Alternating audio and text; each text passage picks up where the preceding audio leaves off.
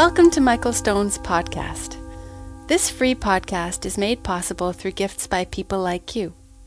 Please consider making a donation through the donate button on the website to help us offer unique audio, video, and text based teachings on the internet and to grow this community library. Michael's teaching bridges the gap between inner healing and social change by synthesizing traditional spiritual teachings with the insights of the West. To learn about Michael's international retreats and workshops, please visit michaelstoneteaching.com. Thank you for your support.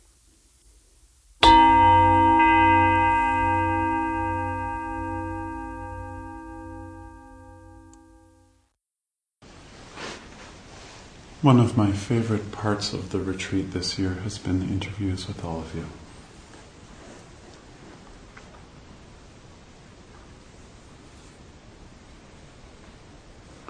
Before the interview, you sit on a cushion facing a wall. And that tradition comes from Bodhidharma, who sat in his cave in China. And he was so determined to sit all day and all night facing the wall with his eyes open that when he started to fall asleep one night, he reached up for his eyelids and ripped them off. And then he put them beside him, and it said that that's where the first green tea bush grew.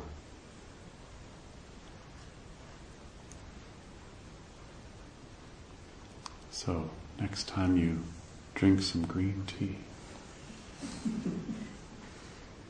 next time you face a wall, or next time you feel like you don't have enough courage to keep going, just think about Bodhidharma. So that's what you're doing facing the wall, emptying out.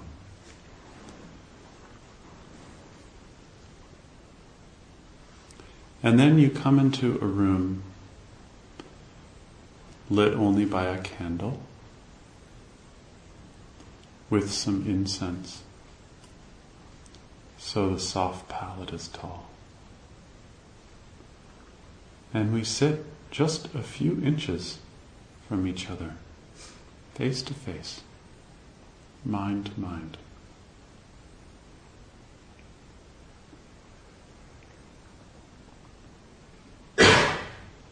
Aware of the candle the wind outside,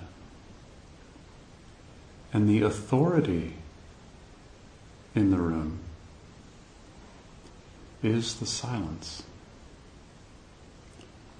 is the rest of the Sangha sitting in the next room. The authority in the room is the fact that we don't know what's going to happen.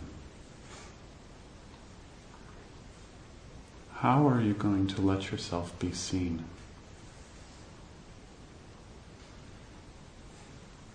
Maybe you're not.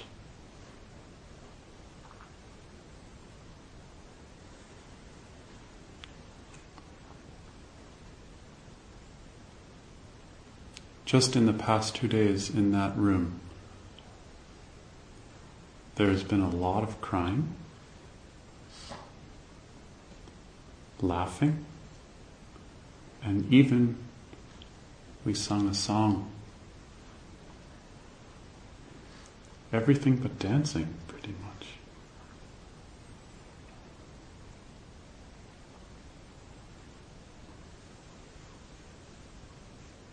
To be able to sit face to face with each other without having any expectations.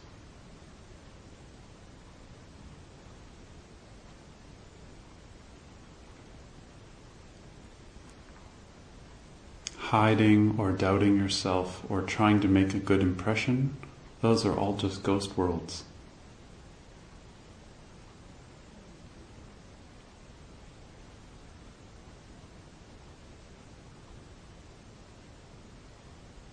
And the only word I have to describe all of our meetings is love.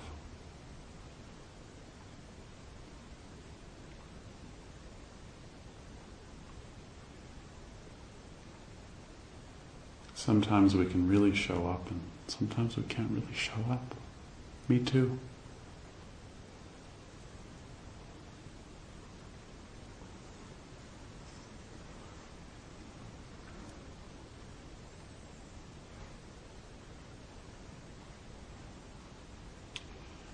When my life feels really hard, I chant the Heart Sutra.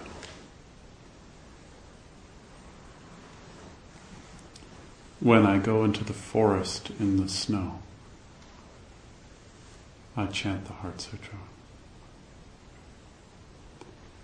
When I'm sitting on the back of an airplane for a zillion hours, I chant the Heart Sutra.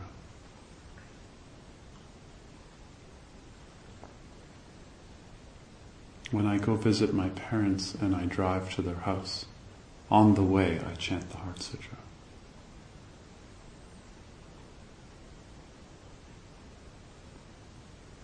If I'm holding someone's hand who's in a coma,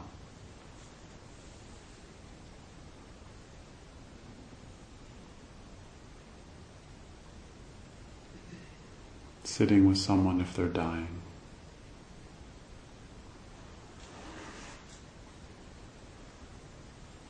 Or sometimes before I go to bed, I go see my son in his room. Watch him sleep.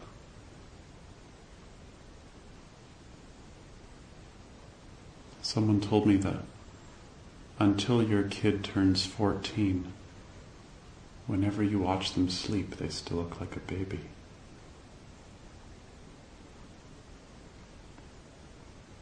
Then they turn 14 and they might not be sleeping alone. So you stop going into their room.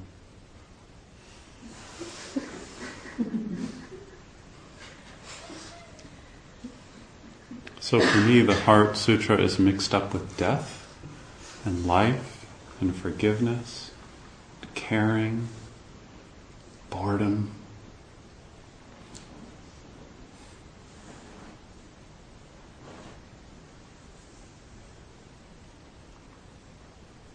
And I love the Heart Sutra like I love my son. And probably I can love my son like I love him because of the Heart Sutra.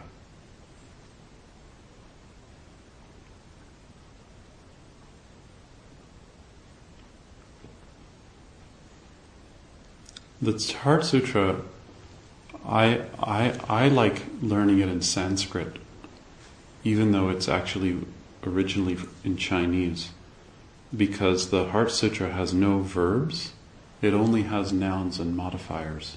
So actually, when you read it from the original, it, it actually doesn't make any sense.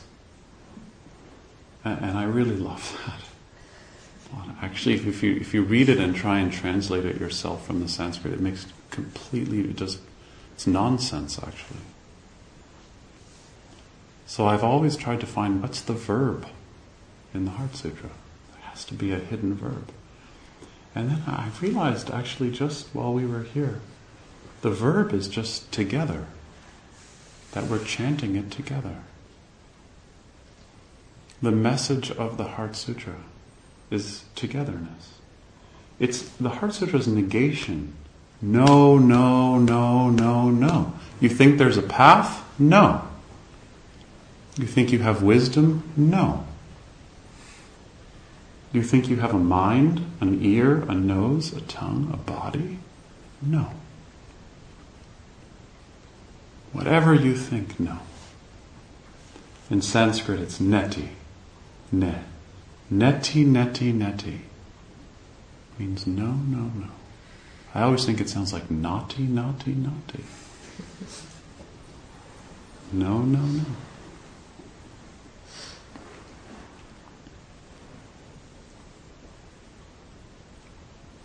Practicing the Heart Sutra is an invocation to realize the togetherness of everything. We're not one person sitting here, even when you sit by yourself. You're not one person sitting. Like the inhale and exhale. Complementary opposites. The togetherness of the inhale and the exhale, they go together. Life and death, they go together. You can't live if you're scared to die. You can't forgive if you're scared to die. If you're scared to let go, you can't forgive.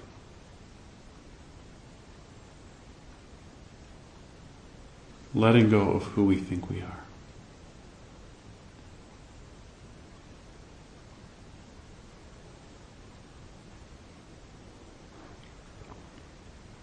It's interesting in Buddhism, the dichotomy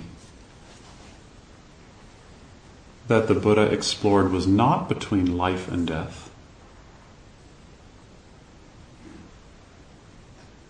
like Freud explored, or between being and non being, like the existentialists explored, but between wisdom and ignorance. The word for ignorance is avidya, which literally means not seeing, no video, not seeing.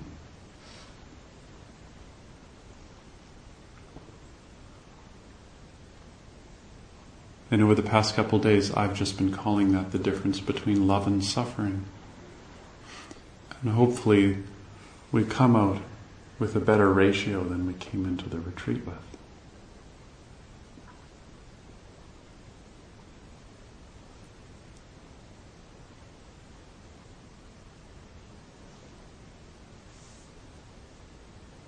And this togetherness, this togetherness of being and non being, inhaling and exhaling, is called Maha, which is why we call the chant Maha Prajna Paramita Heart Sutra.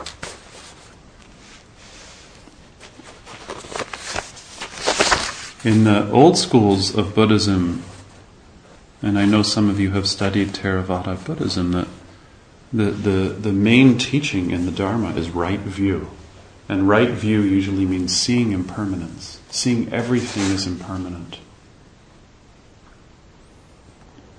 Even though intellectually we know that things are impermanent, we tend to live in a world that we think is full of permanent things, beginning with ourselves. I am this way and we think this is permanent. So one of the core teachings of the Buddha is that this this thingness, this this sense that you think you are permanent, that your relationships are linear, that your career is linear, that your backbending practice is going somewhere. This is all not living with impermanence. And it's always a shock, I think, because no matter how much we think we know, we don't know how impermanent our lives are.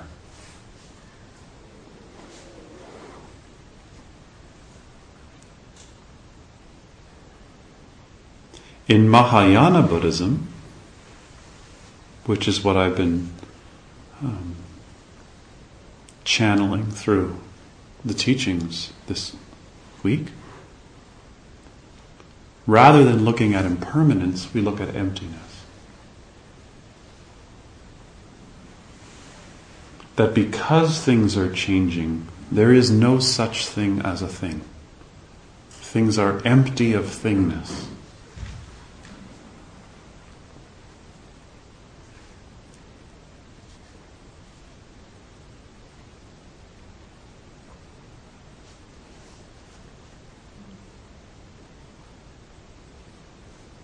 All of our categories, all of our conceptions of reality, all our versions of our past, all our versions of other people, they're empty.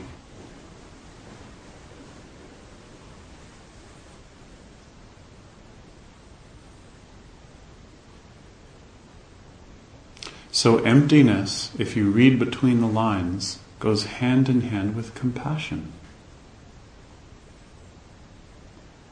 I thought this would be a good t shirt. Emptiness equals compassion.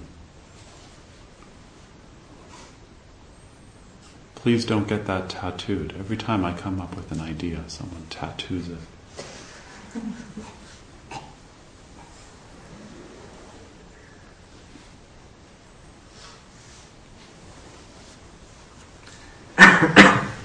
and in the Heart Sutra, they call compassion wisdom beyond wisdom.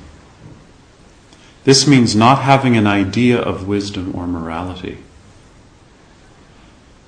Real knowing is much deeper than intentions. I have to be honest, I don't know so much about what intentions are. I don't always understand that term. Intentions, intentions. In our practice, when we're one with our situation, presence takes over. Intentions come and go. If you really look closely at intentions, you see Every intention that you have has a counter intention. You probably have a lot more counter intentions than intentions, and they're unconscious. So, in this view, with emptiness in the foreground, an intention is replaced with presence. We don't move into the world with intention, we move into the world with presence. And it replaces trying to do good. We just become one with our situation.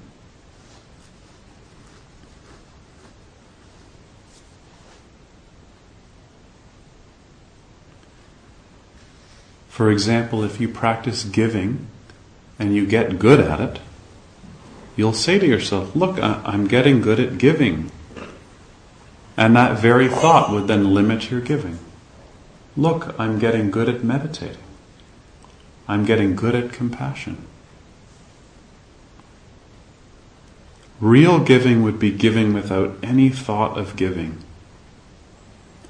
It would be a reflex of your living, a natural response.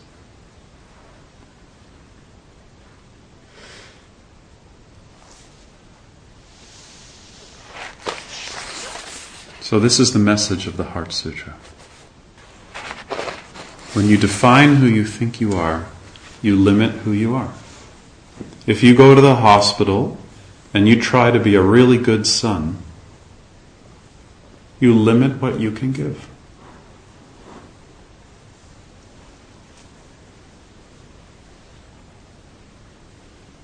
If you go home from here and you walk in the door and you try and be a perfect person for your family, for your cat, for your coworkers,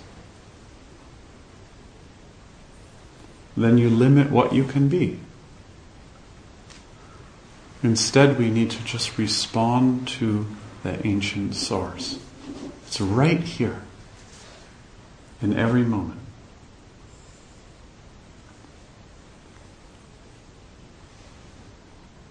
So when we emphasize emptiness, we're emphasizing connection.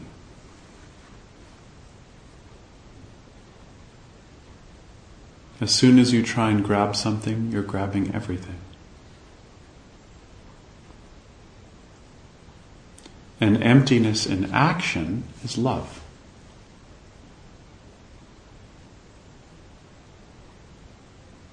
Really being connected to what's actually going on is love. Absence of fear absence of self centeredness, of greed, competitiveness.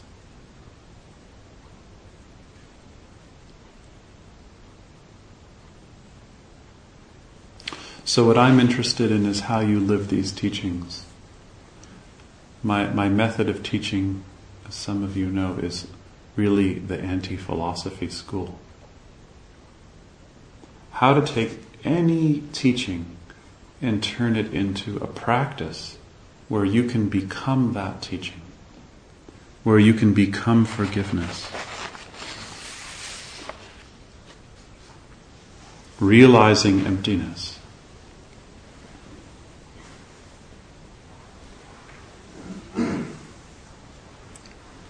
As you realize emptiness, you still practice meditation, but what's different is the attitude you have about it.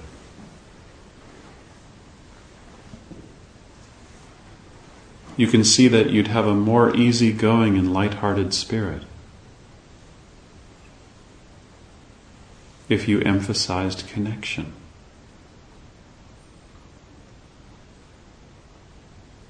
It's a much better attitude than trying to get somewhere.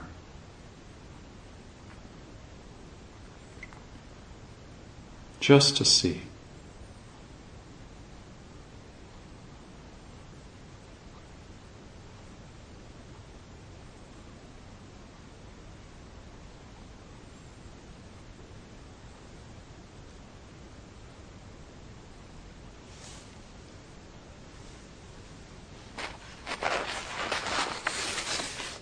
There's a wonderful poet named Soseki and um, actually, I, I'm just discovering his poems, and they're impossible to find.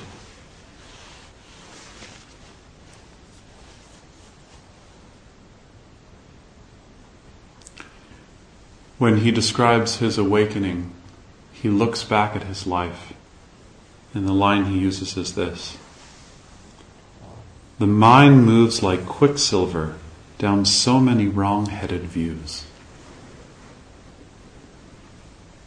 Each one more wrong than the next. The mind moves like quicksilver down so many wrong headed views, each one more wrong than the next. Love this, this image of quicksilver. The mind as a liquid metal, mercury. So beautiful, so quick, shining, brilliant, can, can move in any direction. Slipping down wrong headed views. Sometimes we're in the God realm, sometimes we're in the human realm, sometimes in the realm of delusion.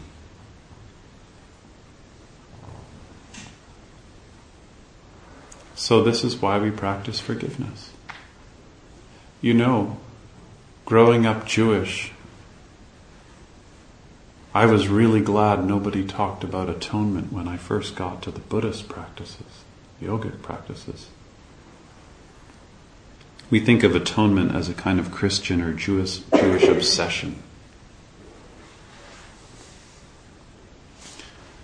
We like Buddhism because it doesn't have all that, but the Dharma is sneaky and it does have all that.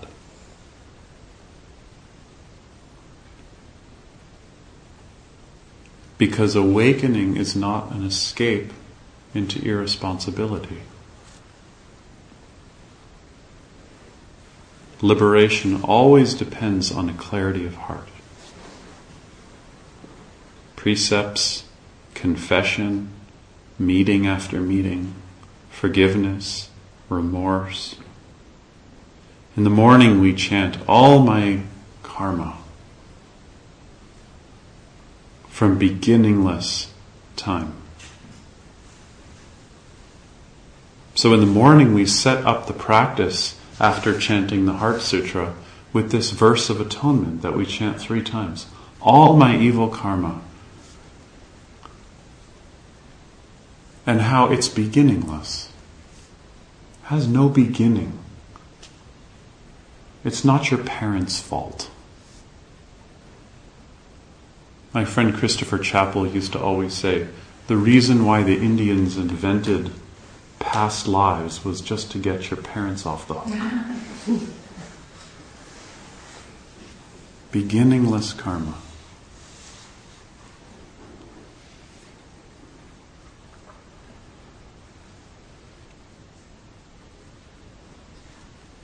And then all day we breathe, all day we come back to the breath. And at the end of the day, we're forgiven.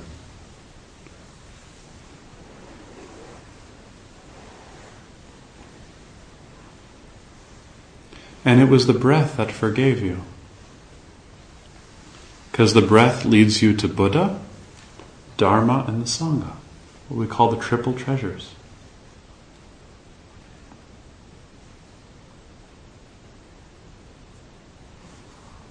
We forgive each other just being in the room together, just supporting each other quietly.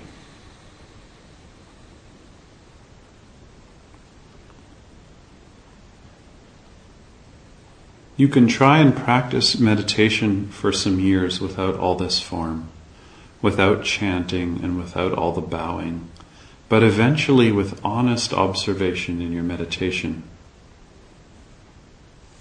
just by casting this soft light on your heart, then you start to develop some faith.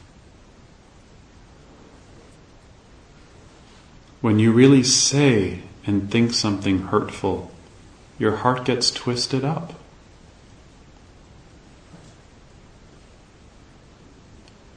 When you really think something hurtful about yourself or someone else, your heart gets twisted.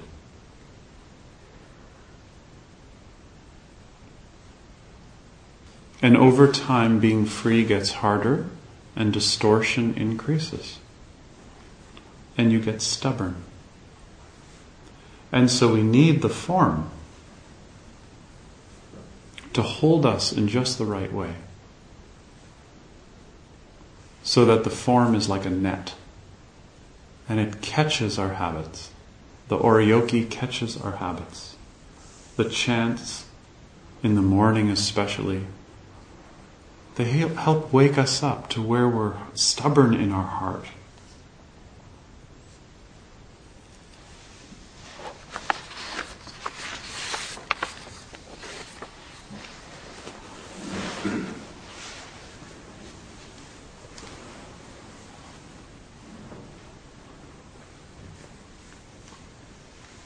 One of my own realizations on the retreat this week was that be, being unforgiving is actually a built in feature of the self. By definition, the self is unforgiving.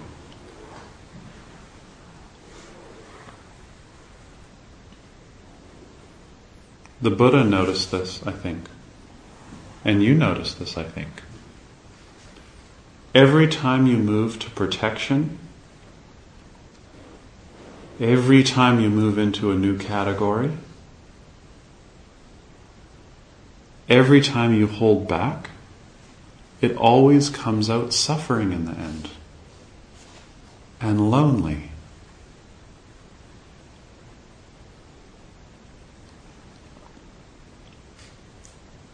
If you look deeply at the imperfection in your life, then you really wake up to perfection.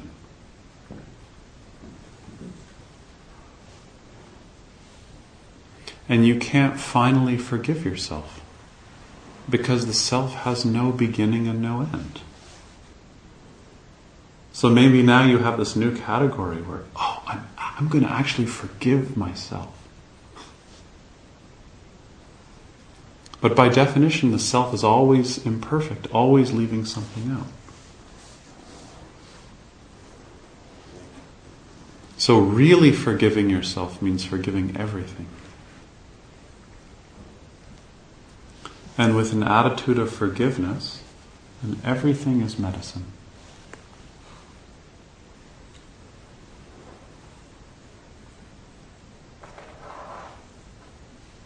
So, this is the last hour and a half of the year.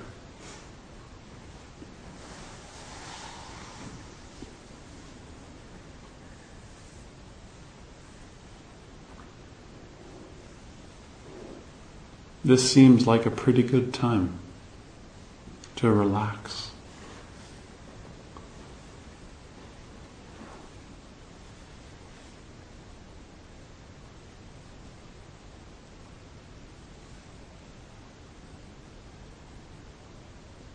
Feel one another in the room. And so, what I'd like to do is a short practice for forgiveness together.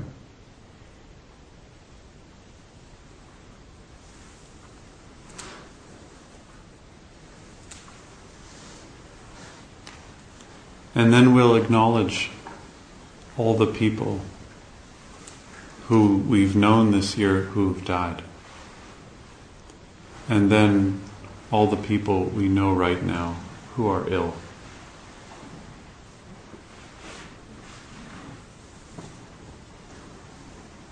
You know, we're so lucky we can be here. That we have the health, the safety, a culture where men and women can practice together.